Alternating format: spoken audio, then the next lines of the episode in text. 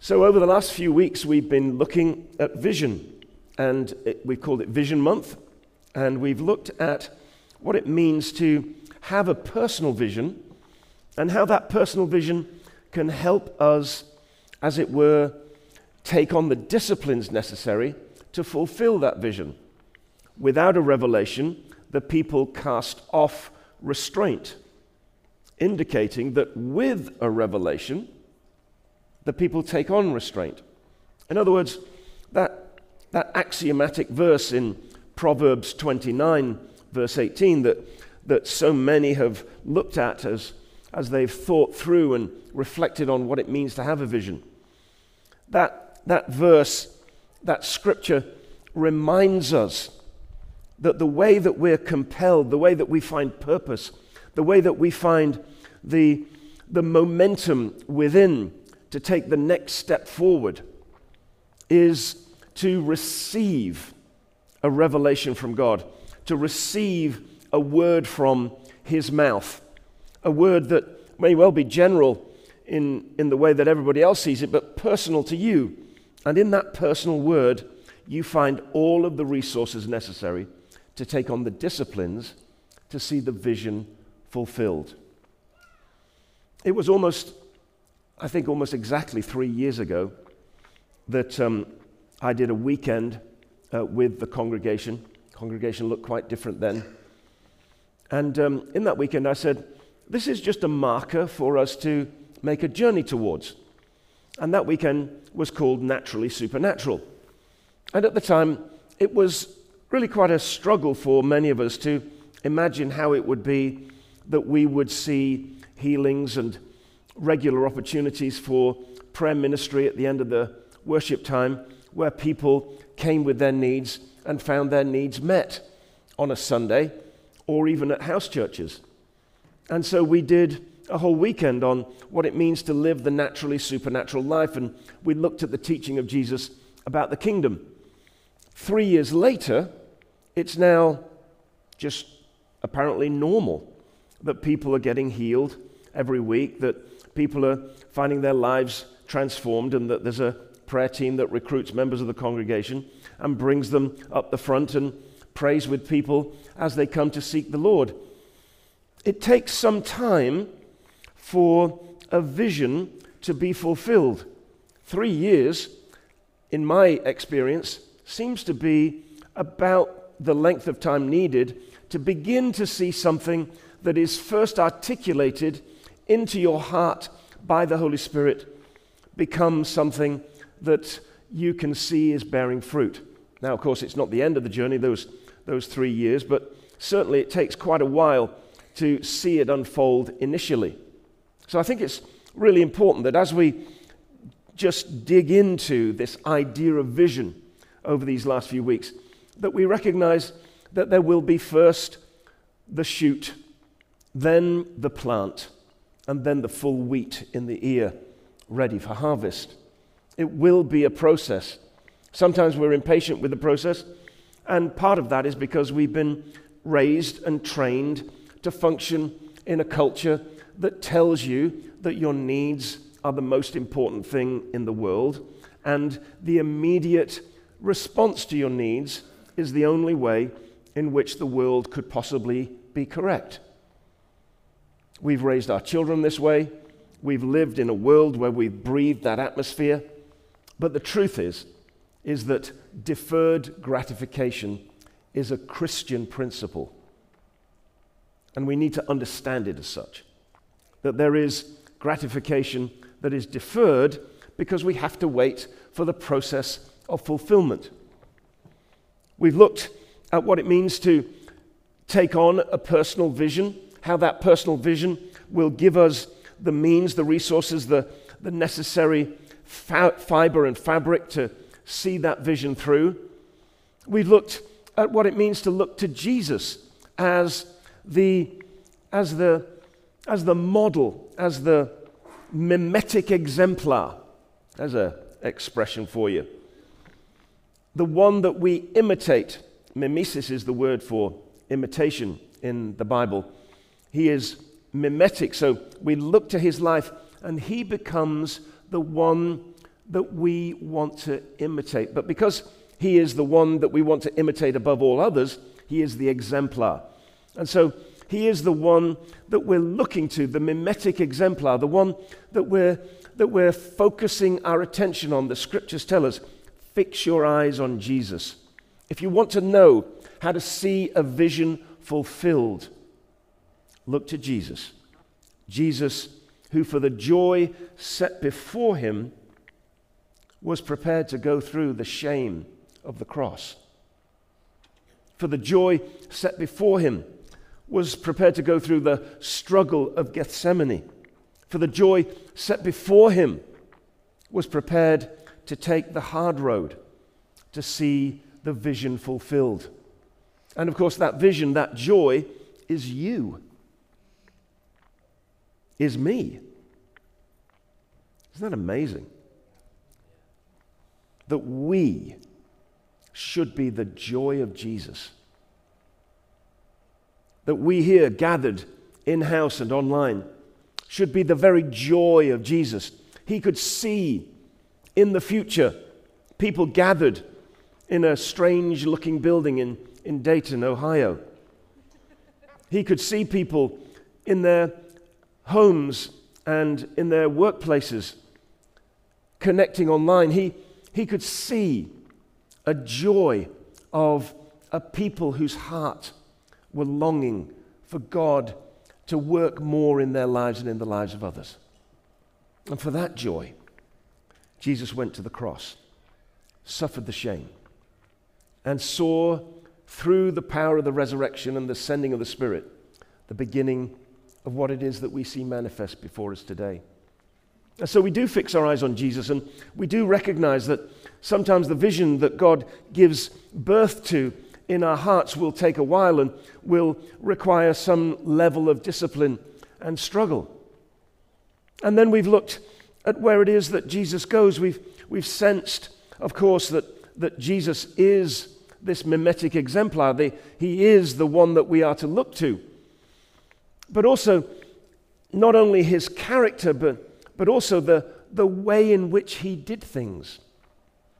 Jesus always moved from the center of the religious life of the people that he was among to the very edge, and then from the edge back to the center. He brought the people from the edge to the center so that the center would be changed and would be benefited and blessed by a different group of people, the, the gene pool of the religious life of the people that he was among was changed by him making the journey to the edge and then from the edge to the center.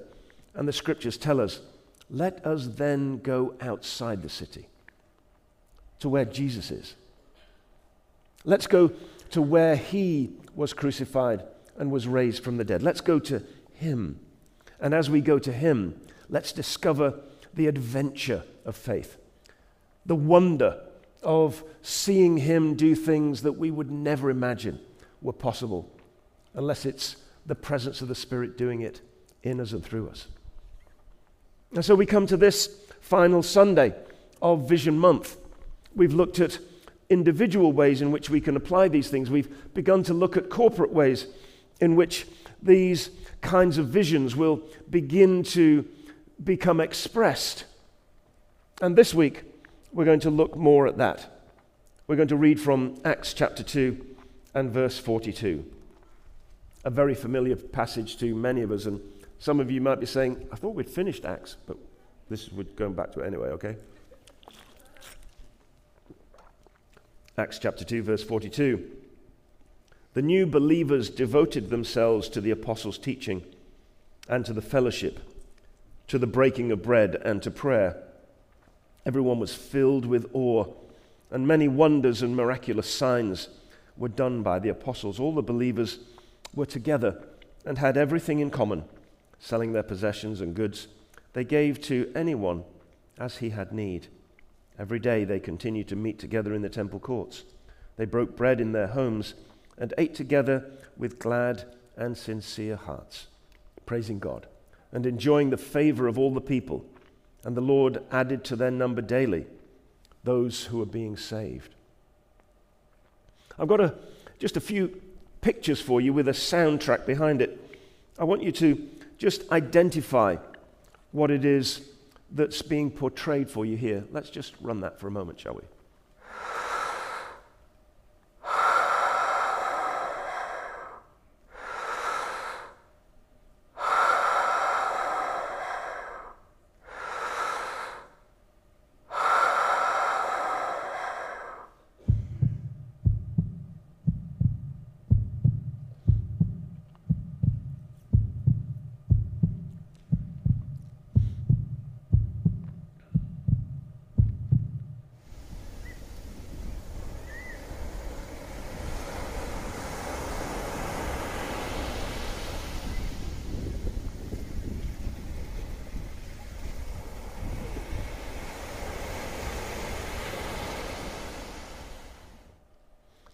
So there are these four essential elements that we see here in Acts 2, verse 42. We see the apostles' teaching, the fellowship, the breaking of bread, and prayer.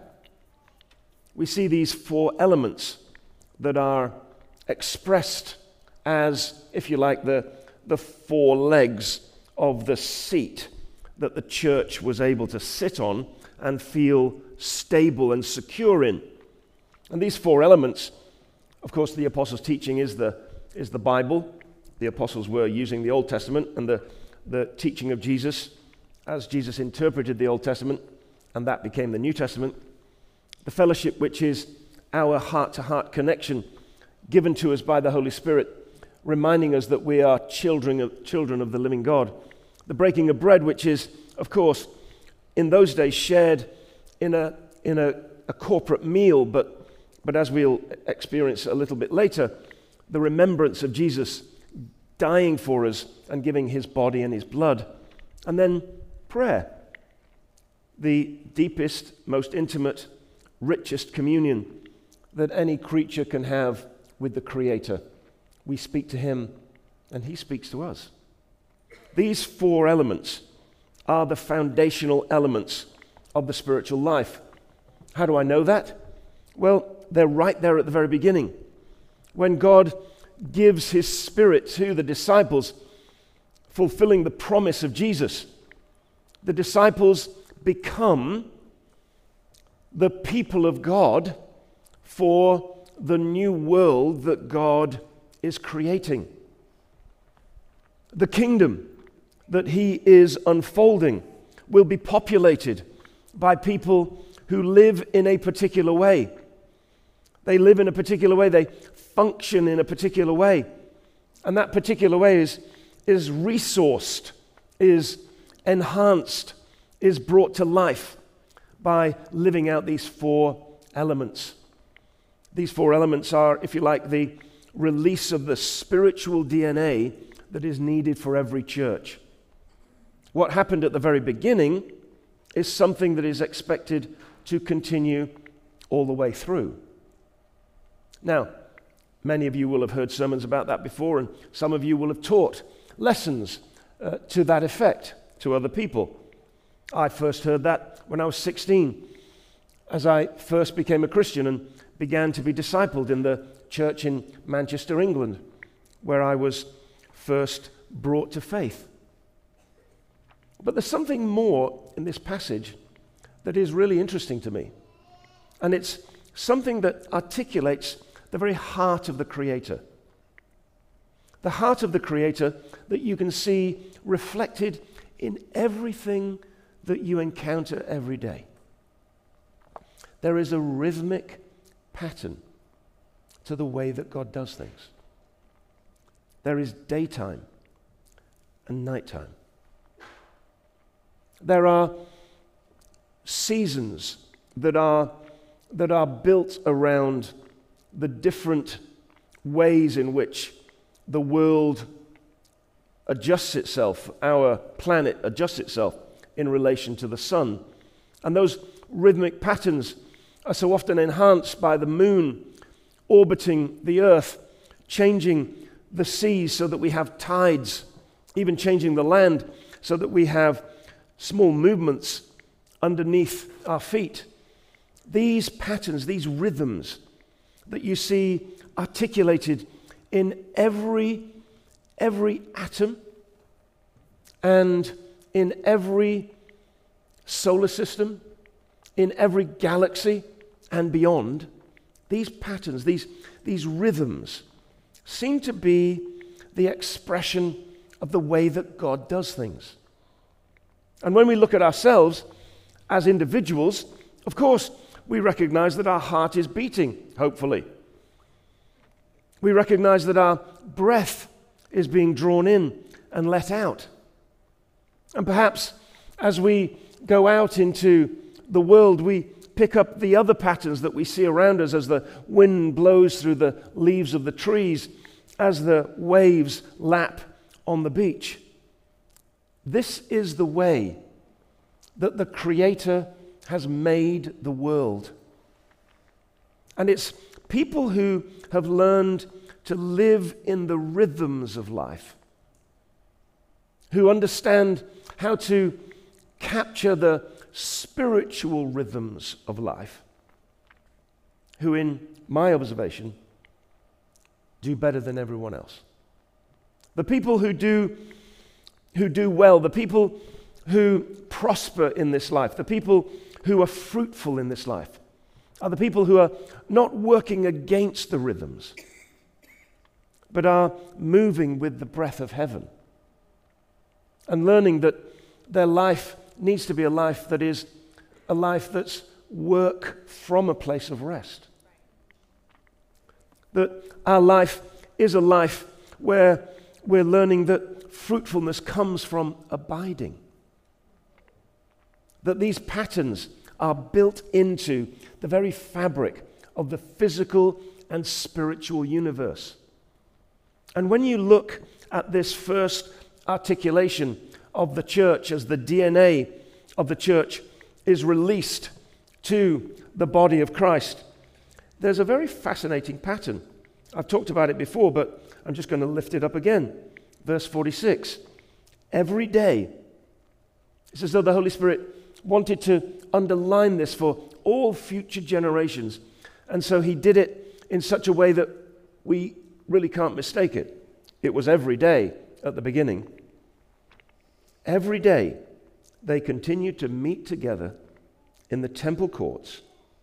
They broke bread in their homes and ate together with glad and sincere hearts, enjoying, pra- praising God and enjoying the favor of all the people. I wonder whether you think that it's just an issue of choice as to whether you gather on a Sunday. with other believers. Now, I'm not saying it's not an issue of choice, it is an issue of choice, and you're never going to hear coercion from me. I'm not into that. The only way that, the only way that we can really function effectively, of course, is to, is to have freedom. Because that was the way that God made us. And so, free choice is, is really one of the most important articulations of what it means to be a human in the hands of God. So uh, there's not going to be any coercion here, but I'm, I'm asking you the question. Do you think it's just a matter, just a matter of individual choice that you gather on a Sunday?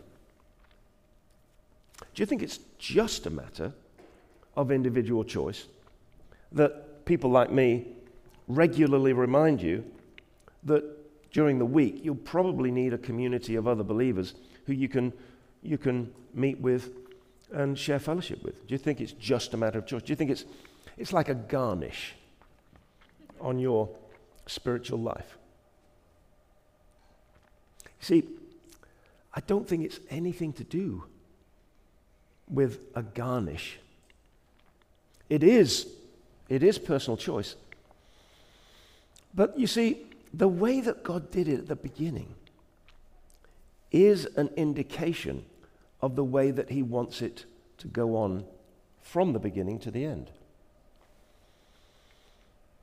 Past history is always the best indicator of future behavior. Here's the thing the rhythm of the universe is supposed to be expressed in our lives as community. The rhythm of the universe, the rhythm of your heartbeat, the rhythm of the changing tides, the rhythm of the seasons, expressed in this glorious creation all around you, is a way of God articulating to you the way in which you will find greatest fulfillment in your walk with Him. And your greatest fulfillment in your walk with Him will be that you gather at the temple and in your homes. Your greatest fulfillment will be that you learn what it means to, to step into the pattern, the beauty, and the rhythm of what it is that God first released to the church. And let's be quite clear about it. If God is going to pour out his Holy Spirit on the first disciples, it must be definitive for all future disciples. Otherwise, why are we reading the Bible at all? Of course, it's definitive. That's the whole point. It defines what it is that we do. Now, it's a different context, it's a different culture, there are different ways in which it's expressed, but the fundamental patterns, the fundamental principles are the same. So, the principle of the apostles' teaching, the fellowship, the breaking of bread, and prayers, they're basic principles. You'll never find a church anywhere in the world that's not wrestling to ensure that those four things are done. Of course. But are we also understanding that along with the principles, there's a pattern? There's a pattern to the way that you live out these principles. Of course, in the years that we've been raised, individualism has become de rigueur. It's become the thing that everybody assumes is the right thing. And of course, individual choice is enormously important. But individualism means that you end up as an island, often alone, often isolated, often afraid. Human beings were never designed to be alone, and the ways in which God has created the patterns, the rhythms of life suggest that bigger gatherings and smaller gatherings are necessary. How did it work for the early church?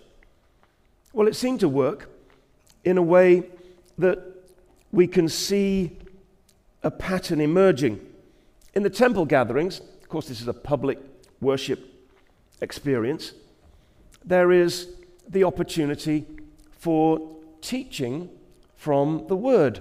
So the apostles' teaching takes place in the temple courts in what was called Solomon's Colonnade, where there was plenty of shade and people could gather. And in that time, along with the, the teaching that was articulated in word, there was also teaching that was articulated in deed as people were prayed for, and the miraculous was seen everywhere.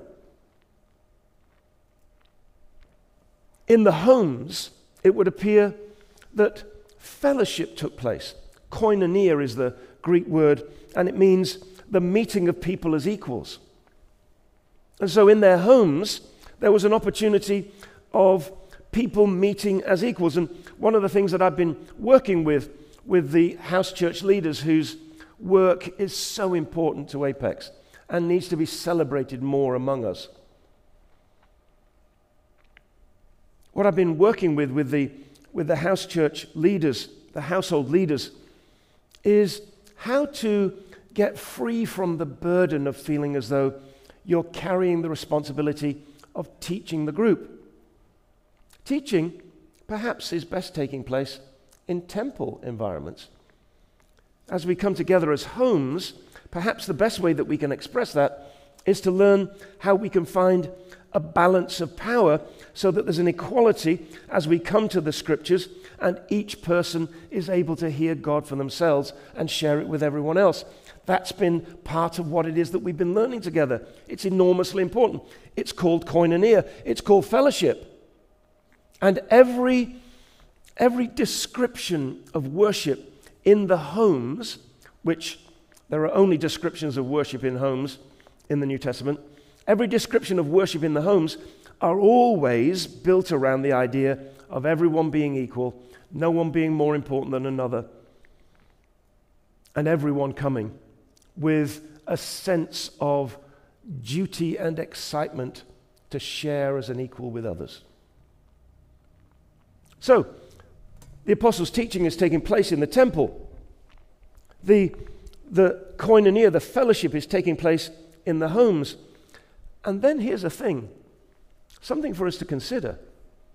It would appear as though the breaking of bread is not a public ceremonial opportunity that takes place in the temple experience, it's something that takes place in the home. One of the problems of the church down through the centuries, and of course, I've been trained as a Levite for years and years and years, and so it kind of ruins my job a little bit, is that so much of the ceremonial life of the church has been expressed in the public setting. And so, communion, the Lord's Supper, the breaking of bread, takes place in the public environment and hardly ever in the home. It would appear as though in the early church, the breaking of bread, the Lord's Supper, Holy Communion took place around a meal because it was around a meal that was most expressive of the fellowship that Jesus shared with his first disciples. And as he comes and shares his presence with his current disciples, they encounter him in the same way. And so you begin to feel this rhythm now. There's the public teaching, there's the household fellowship, there's household breaking of bread, and then, ah, wait, prayer. Now, here's the interesting thing. When you read the Greek text, it always says the prayers. And you think, the prayers? What? I don't even know what that is. What does that mean? Well, what it means is this in the time of the early church and in the time of Jesus, at the temple, there were particular times of prayer during the day. And so the disciples in those days expressed their life together by coming together for teaching and for prayer.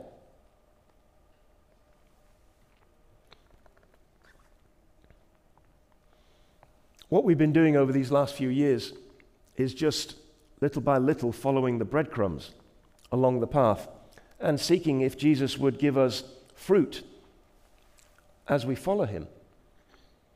And so, three years ago, right after that naturally supernatural weekend teaching, I began morning prayers here at church. People began to gather with me. Some days it was me. Some days it was me and one other person. Some days it was me and a lot of other people. And we kept going all the way through COVID. And now, mostly online, but some people come in house, we've continued and we've never stopped. We have a pause, often in January and in the summer, which makes us remember that we need to abide in all things. We need to rest from all things so that we don't just end up having this kind of religious cranking the handle thing. But by and large, for the last three years, we have met together for prayer every day. And when we all get to heaven and we say, Lord, why did revival break out in Apex in 2022, 2023? Why, why did that happen? And the Lord will say, Those hidden people who prayed every day.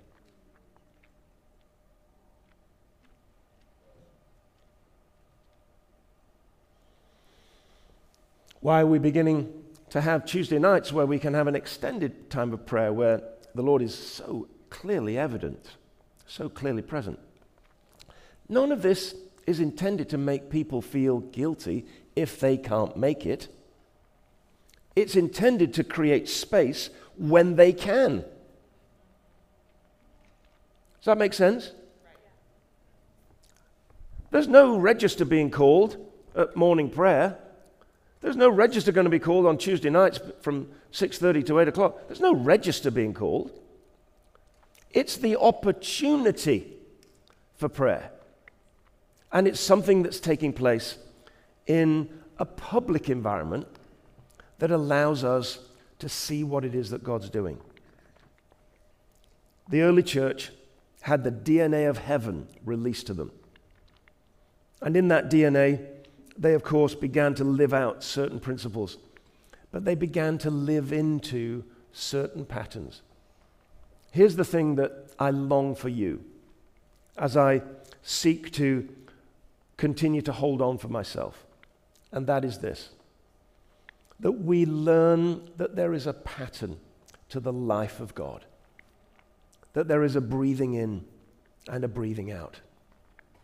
And as we, as we learn that pattern, what we discover is that the, the torch of the gospel shining in our households can be brought back to the bonfire where everyone else's torches have, have gathered. And the, the, the flame burns brightly, and perhaps the guttering torch that was beginning to be extinguished in our home can be brought back and re enlivened and brought back to life again. And as we do this, we discover that God will give us a greater and greater place in which we can function as the people of God, coming to gather online, in house, with our small torch.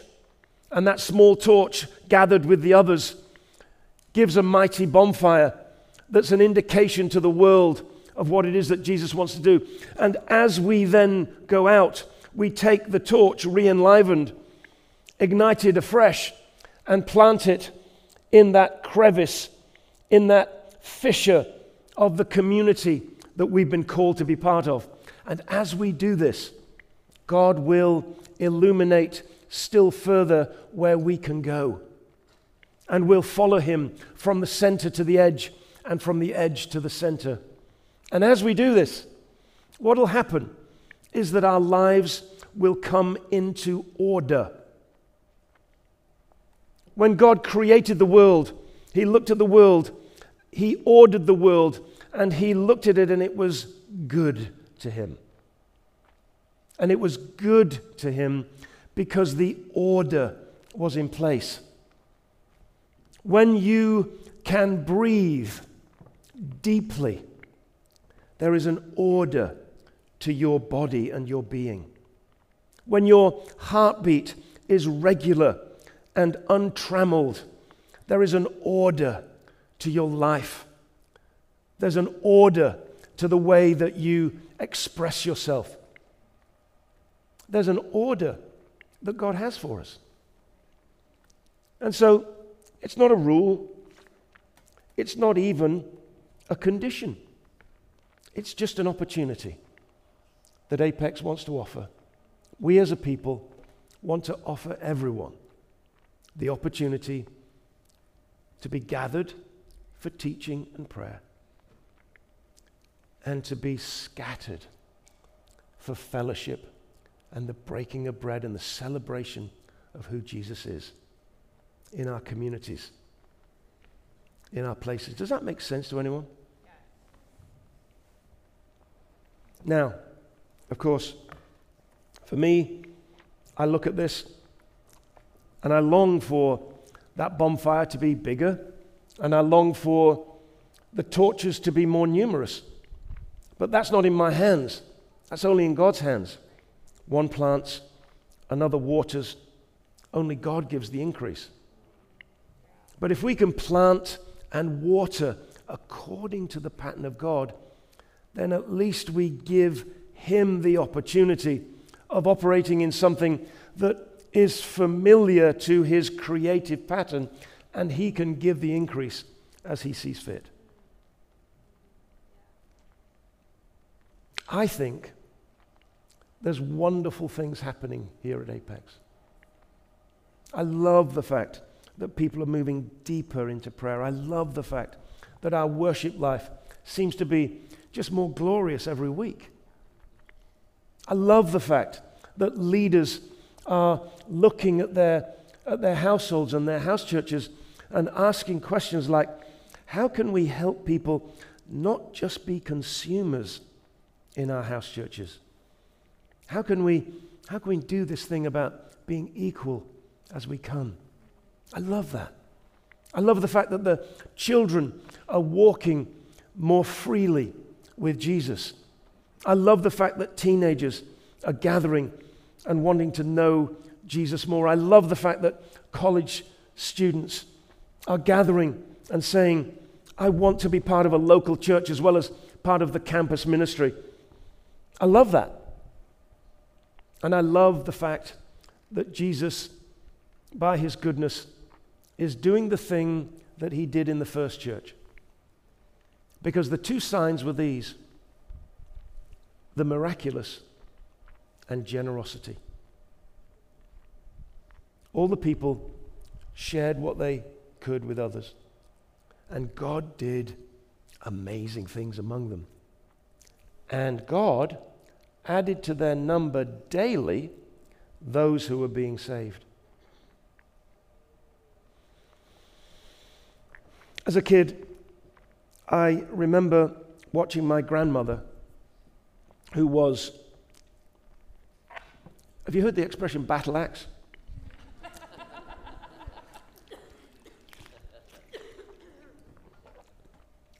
yeah, that's, that's quite a soft word for her, to be honest.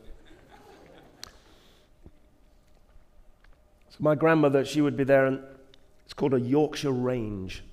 It's an old black cast iron fireplace fueled by coal. It has an oven, and in the oven, she would make us bread. And she would make the bread rise, and then she'd cut it all up and then make it into loaves. And there would always be just that last little bit. And she'd take that last little bit, she'd make three little threads out of it, turn it into a plait, put that in the oven, and it came out first and she'd put butter on the plait. and I didn't know Jesus, but I did know heaven at that moment.